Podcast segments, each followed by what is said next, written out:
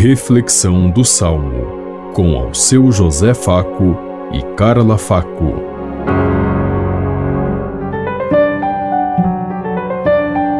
Paz e bem a todos os ouvintes que estão em sintonia conosco neste dia, na meditação do Salmo 43. Libertai-nos, Senhor, pela vossa compaixão. Porém, agora nos deixastes e humilhastes. Já não saís com nossas tropas para a guerra. Vós nos fizestes recuar ante o inimigo. Os adversários nos pilharam à vontade. Libertai-nos, Senhor, pela vossa compaixão. De nós fizestes o escárnio dos vizinhos, zombaria e gozação dos que nos cercam. Para os pagãos somos motivo de anedotas zombam de nós a sacudir sua cabeça. Libertai-nos, Senhor, pela vossa compaixão. Levantai-vos, ó Senhor, porque dormis? Despertai, não nos deixeis eternamente. Por que nos escondeis a vossa face e esqueceis nossa opressão, nossa miséria?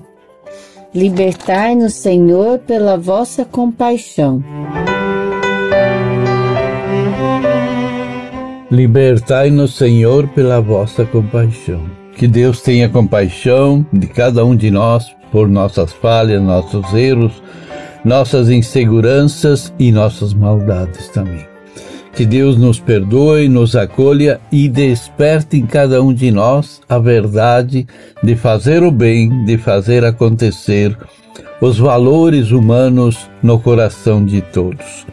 É tão necessária que a comunidade, que a humanidade, que a sociedade mude de rumo e abrace a causa de Deus, como ele mesmo disse: Eis que vos envio no meio do mundo como cordeiros, mas que estáis atentos para fazer o bem, para levar a boa nova, porque é necessário que o mundo tenha mais direito, mais justiça e mais amor.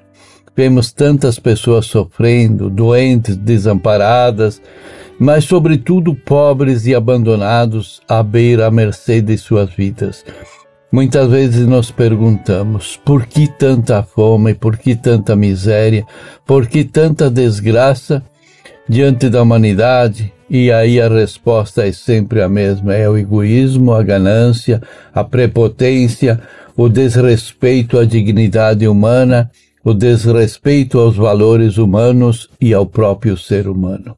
É tempo de nós pensarmos, mudarmos, porque Deus nos fez todos iguais, merecedores da mesma graça e das mesmas bênçãos de Deus.